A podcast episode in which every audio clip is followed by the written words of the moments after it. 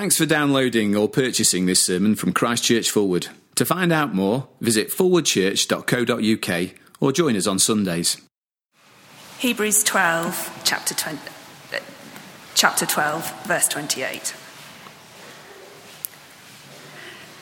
Therefore, since we are receiving a kingdom that cannot be shaken, let us be thankful and so worship God acceptably with reverence and awe, for our God is a consuming fire. Keep on loving each other as brothers. Do not forget to entertain strangers, for by so doing, some people have entertained angels without knowing it. Remember those in prison as if you were their fellow prisoners, and those who are ill treated as if you yourselves were suffering. Marriage should be honoured by all, and the marriage bed kept pure, for God will judge the adulterer and all the sexually immoral. Keep your lives free from the love of money and be content with what you have, because God has said, Never will I leave you Never will I forsake you. So we say with confidence, The Lord is my helper. I will not be afraid. What can man do to me? Remember your leaders who spoke the word of God to you. Consider the outcome of their way of life and imitate their faith. Jesus Christ is the same yesterday and today and forever. Do not be carried away by all kinds of strange teaching. It is good for our hearts to be strengthened by grace, not by ceremonial foods, which are of no value to those who eat them.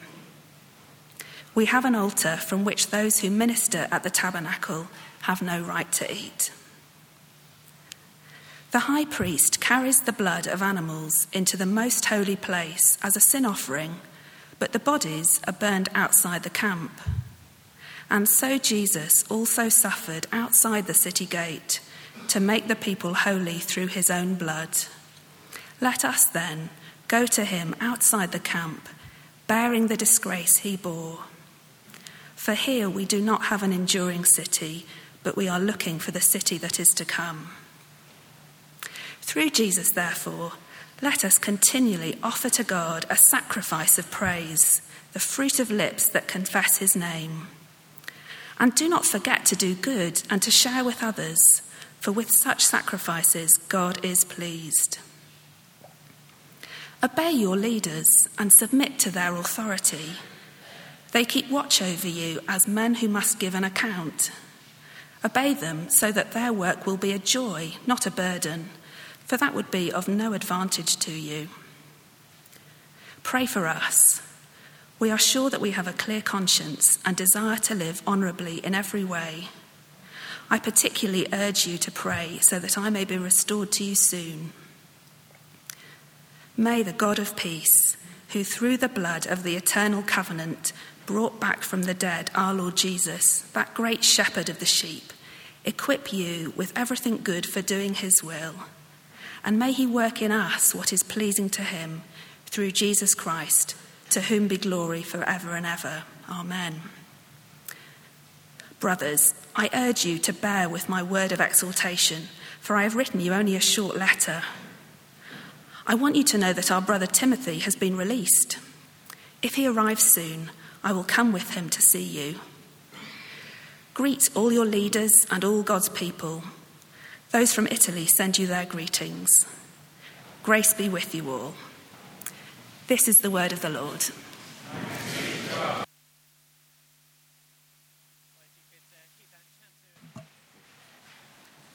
How's that? Is that better? That's good. You might also find an outline uh, amongst all the papers you were given on the, on the way in, and you might uh, want to use that to, to follow along. Uh, but while we begin, let me pray for us. Our Heavenly Father, we just uh, pray that you would uh, speak to us through your word and through the preaching of your word. Uh, we just pray, in addition to that, now that you would help us to respond uh, deeply. Uh, respond deeply with worship, with appropriate worship. The worship that's appropriate for those who have been rescued by the Lord Jesus Christ. Please help us in that tonight, we pray. In Jesus' name, Amen. I wonder if you know how it feels if you've been staying at a, a hotel or a youth hostel or, or, somewhere like that and you're snuggled up in bed, it's the middle of the night, it's warm and it's cozy, and then the fire alarm goes off. It's below freezing outside, perhaps there's sleet and snow, and you, and you wait. You uh, cuddle down a little bit more, hoping that the noise is going to stop.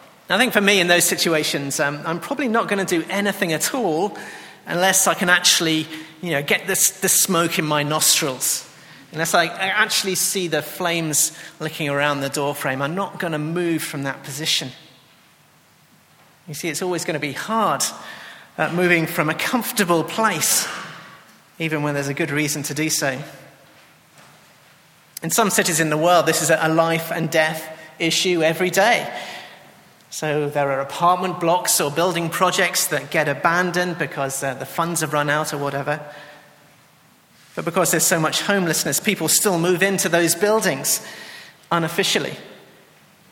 And once they're there, it's very hard for them to move out, even when the building is condemned as unsafe. Because outside in the streets, there is no shelter, and there's just violence and hardship. Now, what we've been discovering from the book of Hebrews is that uh, this is a life and death issue spiritually, too. Uh, for the first readers of this book, where they had come from, uh, I dare say, seemed a good deal more comfortable than where they found themselves at that moment. You see, they'd come from a, synagogue based Judaism. Uh, it was a religion that was broadly acceptable in the wider society. It was certainly more acceptable with their friends and families than all this uh, Jesus stuff they've just got themselves involved in. And we can imagine people saying to them, you know, a word of advice, a word of advice, why don't you drop all this Christianity stuff? Why don't you drop all this Jesus stuff? Believe me, it's not doing you any favors. And of course, that's advice that we might hear too. Drop the Jesus stuff. Or, you know, at least play it down a little. Perhaps you might want to stand back from it a little while.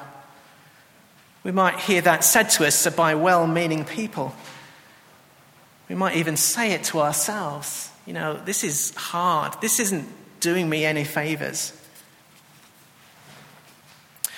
Well, we're at the end of uh, our series on the book of Hebrews, and this, in many ways, does seem to have been the big issue all along the, the difficulty of moving from a place which is comfortable but unsafe to a place which may be very uncomfortable and yet absolutely safe.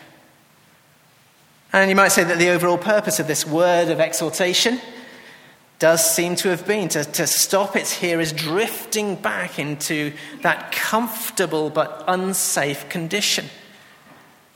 That's the risk that they're facing. That's what the writer wants to prevent. And uh, we've also, over these weeks, seen very clearly over and over again uh, that what the writer does is this to stop people drifting back, the writer preaches Jesus again to them. Pay attention again, he says. Refix your thoughts on Jesus. Refix your eyes on Jesus. Hold firm in your faith, in your confession of Jesus. You see, Jesus proves to you that what you're drifting back into is utterly unsafe. If it was safe, he wouldn't have had to come and do this new thing. And Jesus proves to you that perseverance in faith is absolutely safe. You see, by his death, he has destroyed even the power of death over you. And by his high priestly work, he has deep cleaned your conscience so that you will be able to draw near to a holy God. You will be able to draw near to him and do it safely, even with confidence. And uh, last week from chapter 12, we heard it put this way You have not come to Mount Sinai, where there was only terror before a holy God, but you have come to Mount Zion, And at this mountain, we, we approach God, we do approach God reverently, but because of Jesus, we approach him safely. And chapter 12 ended like this. We've just had it read to us. Therefore, since we are receiving a kingdom that cannot be shaken, let us be thankful and so worship God acceptably with reverence and awe, for our God is a consuming fire. So that's where we are at the end of the book. But how do we respond to what God has done and worship Him at this mountain? It's interesting, isn't it? So the, the people of God in the Old Testament at Mount Sinai were given instructions on how to worship. But how are we to worship at this mountain, this new mountain we are at, because of Jesus? Well, I hope we're going to see tonight that the answer here is this. The answer in this chapter is this We worship God by supporting one another and by doing that in line with what He has done for us, by supporting one another. And uh, I think we'll see that that support has got two parts to it. Uh, first, there's loving one another, and that's the first six verses here in the chapter. And then after that, uh, we'll see it's all about following our leaders following our leaders as they follow Jesus, as they follow Jesus away from the comfortable but unsafe place to the place which is, yes, yes, it is an uncomfortable place, but it is absolutely secure. So, first, let's have a look at these first uh, six verses of the chapter, which is all about loving one another, loving one another with God on our side and that God setting the pattern for us. I remember that these are the final exhortations of the book. This is the, if the book is a bit like a sermon, and I think it's something like a sermon, this is the point where the application's really being rammed home. So if you're the kind of person who listens to the sermons but only wakes up at that moment, this is the moment to be awake for the whole time, okay? These are the final exhortations of the book. These are the actions the writer especially wants us to go away and do. What I hope we're going to see here is a call to love one another, which gets increasingly deep and personal as we go through each of them. Uh, you might see how it begins. It begins quite general, doesn't it? A general command, uh, verse 1 keep on loving each other as brothers. In other words, let that, that, that brotherly and sisterly love uh, continue, says the writer.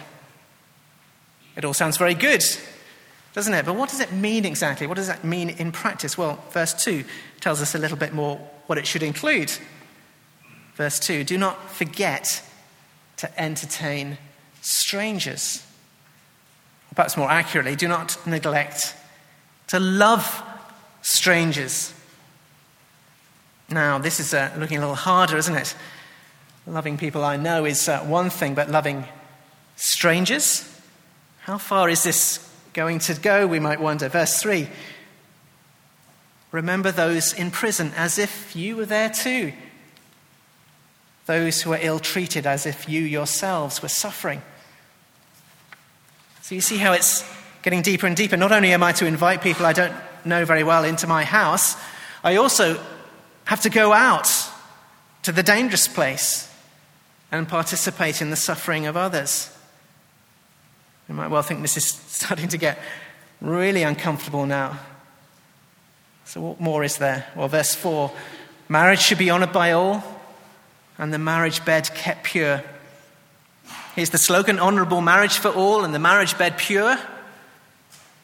But we might well think, well, this is getting a bit personal now, isn't it? Isn't it? A bit intrusive. Surely, all marriage and these kinds of things, it's a private matter. Next, he'll be saying that we should keep our thoughts under control. Well, verse 5 keep your lives free from the love of money and be content with what you have.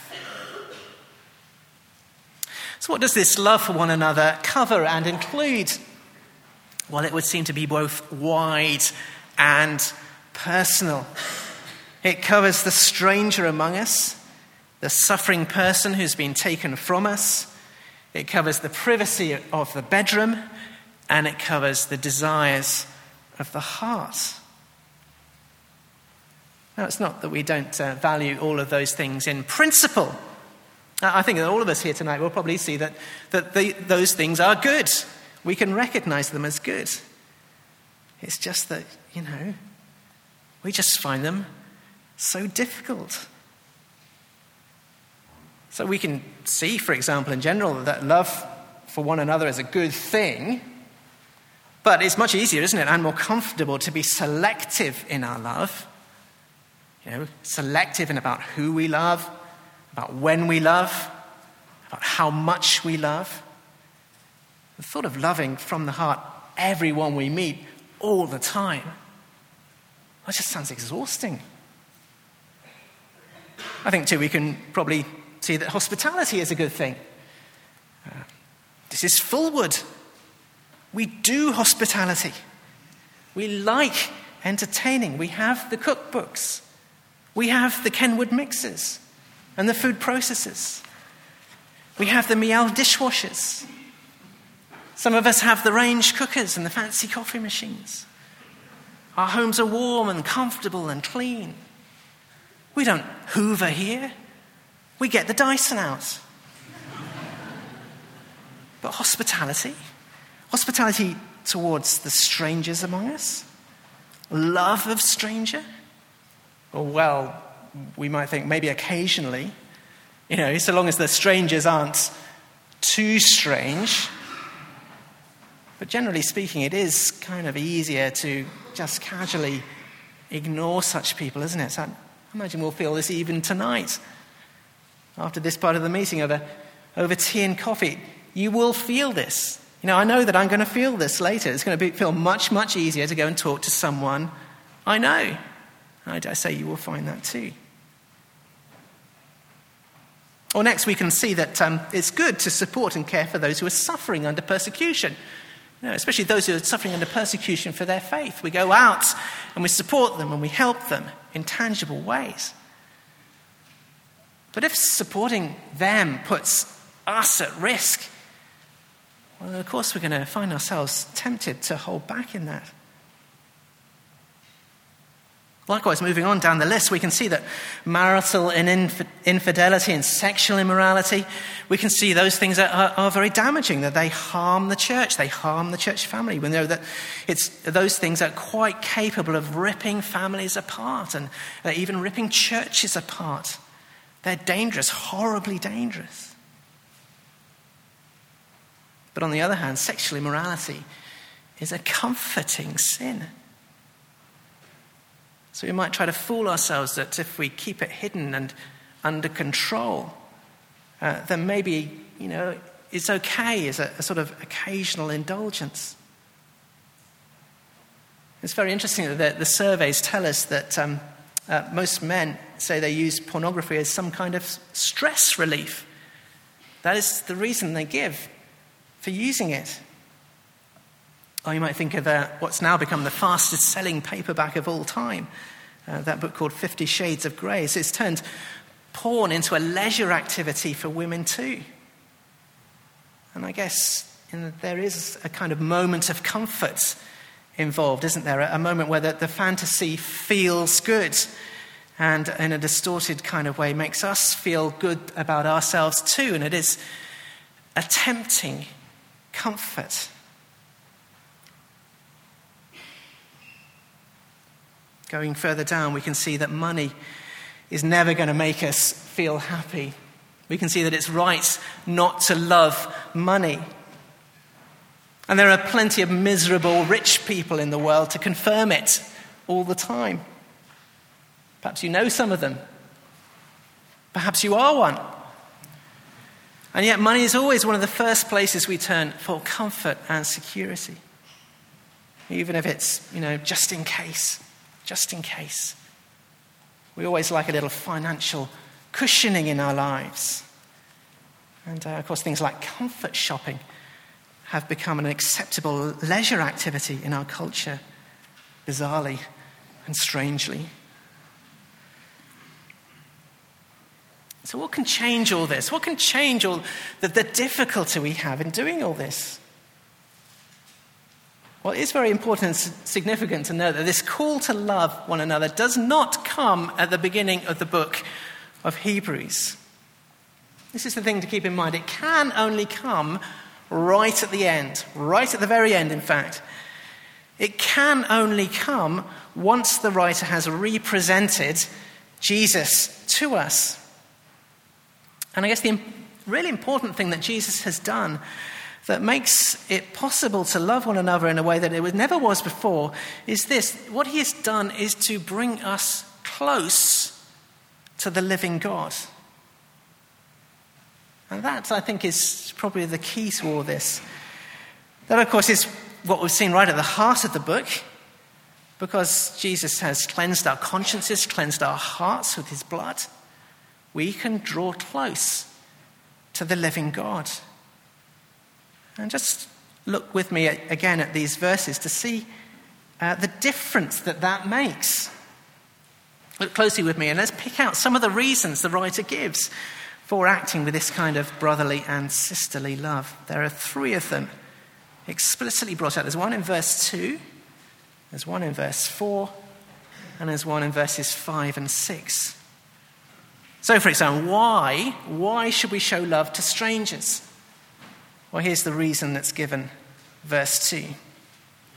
For by so doing, some people have shown hospita- hospitality to angels without knowing it.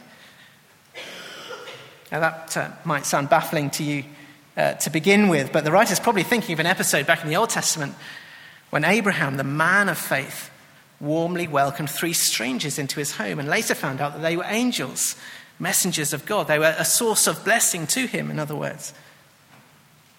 Abraham, of course, was a man who had drawn near to God by faith, just exactly the thing the book of Hebrews is encouraging us to do so that when he met and welcomed others who were also near to God, God was able to use them to bless him. And so it can be for us.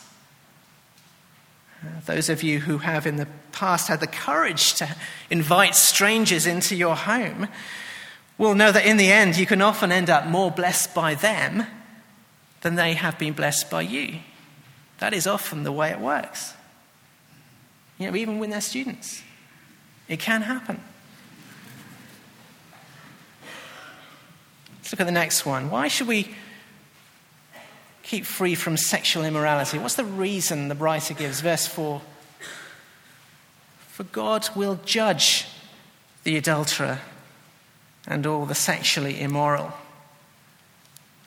In other words, it's, it's rather like this. As you Perhaps chat with someone in, of the opposite sex in private who isn't your spouse, or perhaps you're surfing the internet late at night.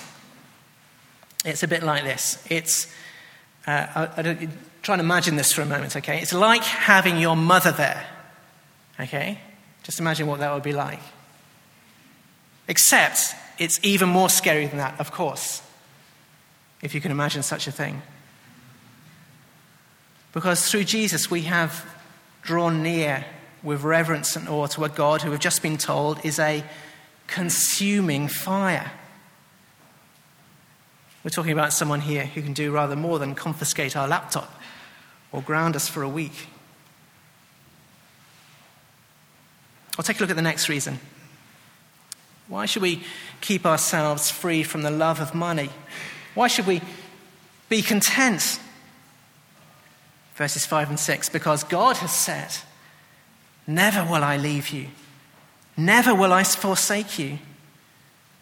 So we say with confidence, The Lord is my helper. I will not be afraid. What can mere mortals do to me?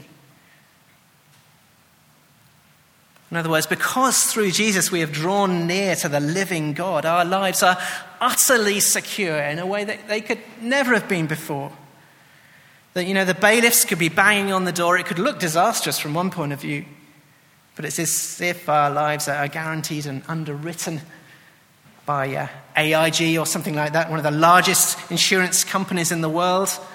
But better than that, of course, because of Jesus, the living God is with us and on our side. And if that's true, we do not need to find comfort or security anywhere else.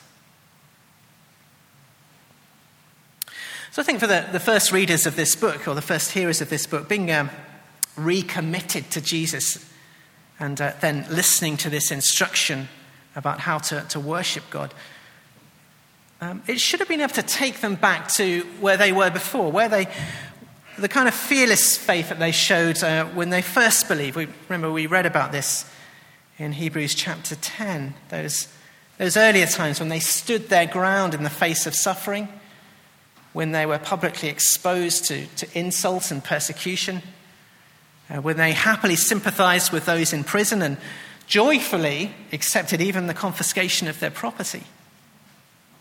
And uh, why did they do that? Uh, well, because they knew they had better and lasting possessions. And if they rediscover Jesus now, they can go back to being like that. And what could this do for us as a church family, I wonder? Well, it could make this church family a, a refuge, a, a safe haven in a very stormy world. It could be such that we would be able to go out and face um, hostility and, and, difficulty at work, um, from our wider families, uh, school or college, university, uh, from the wider culture. Facing all those things, but knowing that we can come back here and find love and encouragement and real, tangible support. This could become a relationally safe place to come, where everyone can feel safe and secure in the company of the opposite sex in a way that they couldn't anywhere else. It could be a place without any sense of one upmanship or, or comparisons going on between people.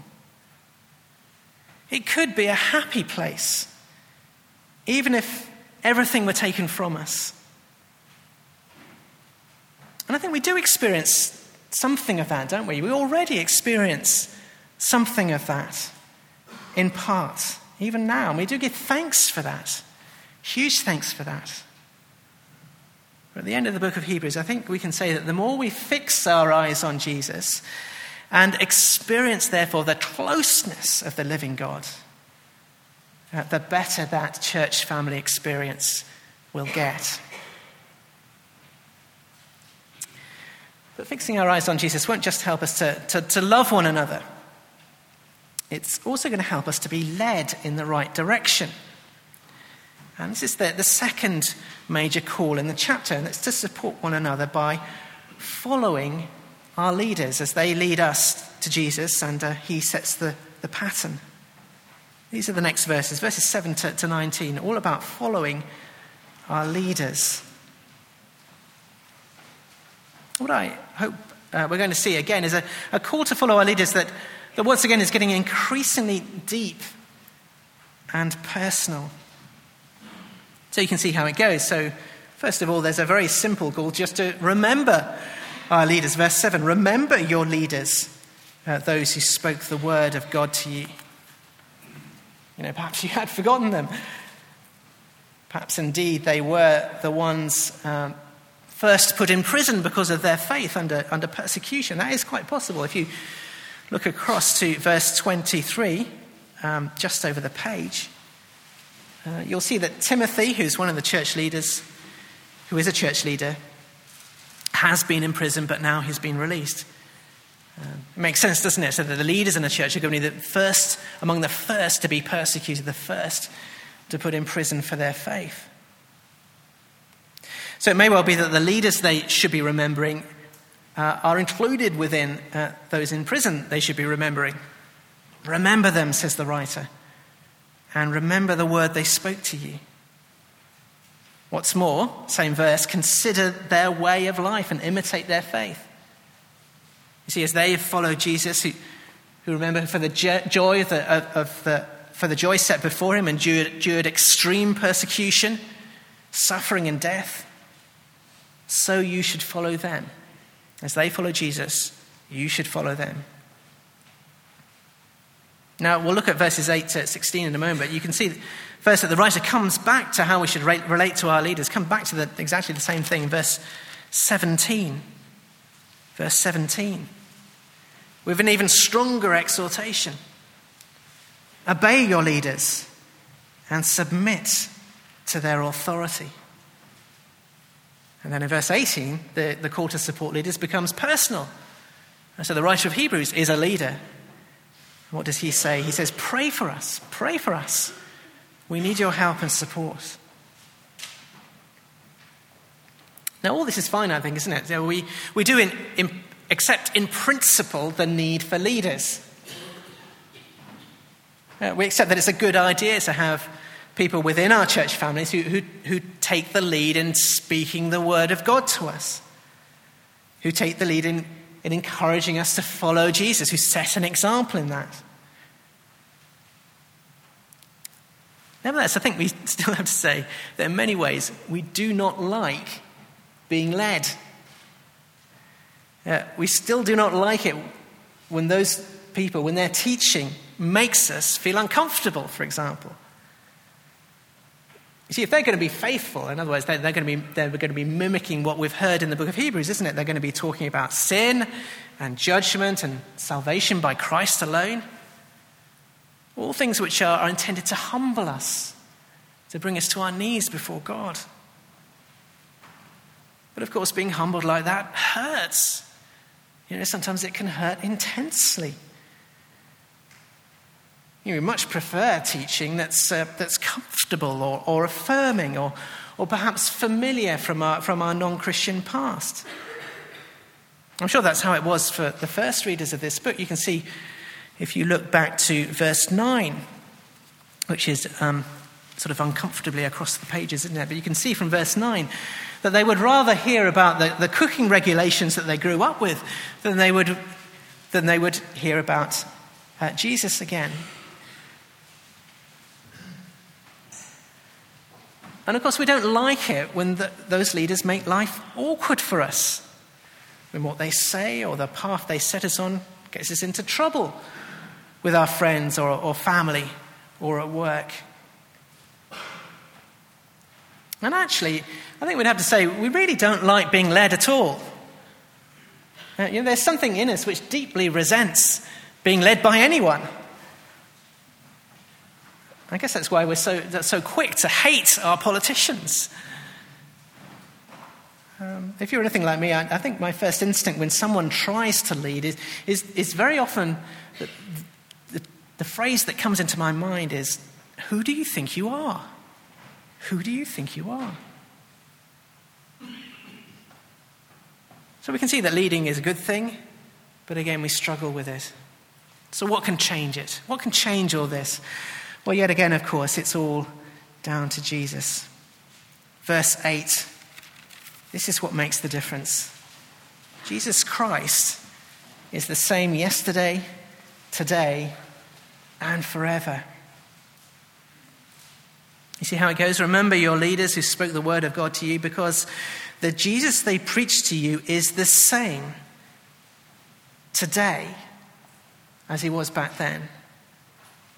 And he'll be like that forever. Remember them and listen to them because you're certainly going to be shortchanged by any other sort of teaching, any sort of teaching that doesn't include Jesus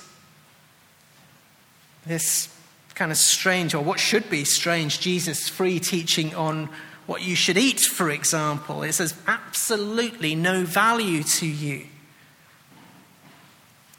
Uh, indeed, uh, in the end, uh, of similar little value or no value as anything that was done in those regulations uh, before Jesus.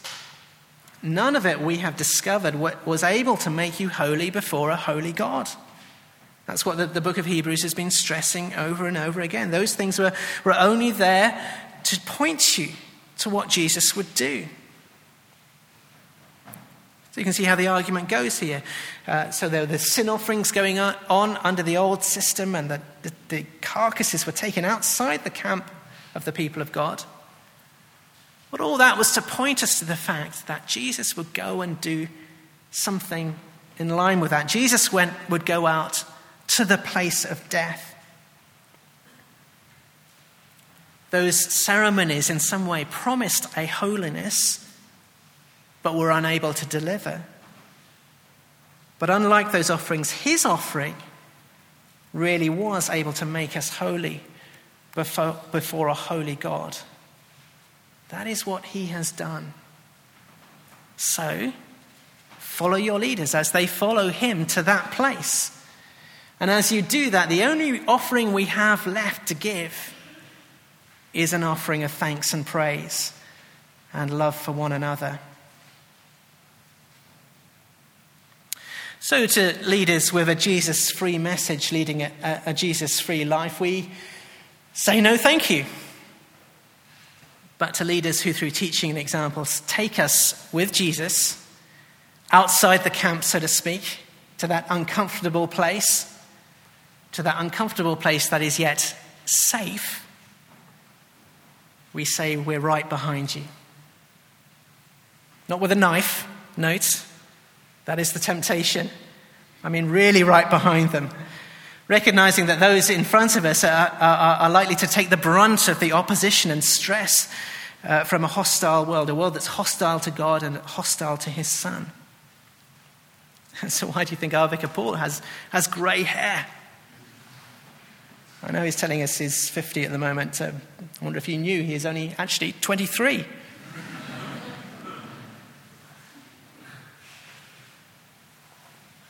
So, verse 17, chapter 13, verse 17 obey your leaders.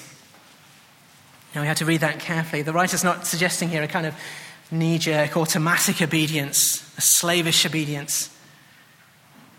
Perhaps a better translation would be something like this Let yourself be persuaded by your leaders. Let yourself be persuaded by them as they preach Jesus. Let yourself be persuaded by that. Let them break down your resistance to following Jesus, your resistance to going from going from the comfortable place to the uncomfortable place. You see, the role that they have been given is to help you to persevere in the hard place. So let's not make their lives unnecessarily difficult. The writer says that would not be to our advantage. I'm reminded here of um, parties of school children I used to see being taken on the London Underground. It did, it did seem to me at the time the most stressful job in the world. I wonder if you can imagine a more stressful job than this. Taking a class of disobedient school children across London on the tube. Extraordinary thing. And you can imagine, as one of, the, one of the children in that group, you'd never have a better opportunity to bring your teacher to the point of nervous breakdown. You know, you'd never get a better chance than being on that trip. But nonetheless, also on that trip, that would be quite a dangerous thing to do, wouldn't it? Not to their advantage in the end. You know, not unless they wanted to find themselves stuck on the circle line for all eternity. Likewise, for us, if we make our leaders' work a burden rather than a joy, then we're told quite plainly here that would be of no advantage to you.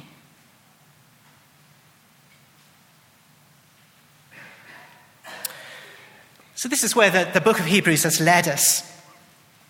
It's uh, led us away from the place which is comfortable and familiar, but profoundly unsafe, to another place to the place that's described here as outside the camp. Uh, this other place doesn't look safe. It is, after all, a place of suffering and death. And yet, it is here alone, here alone, that we can find holiness. It is here alone that we will find life. It is here alone that we will be able to worship God appropriately.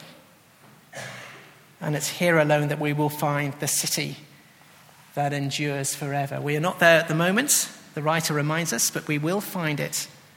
We will find it if we persevere.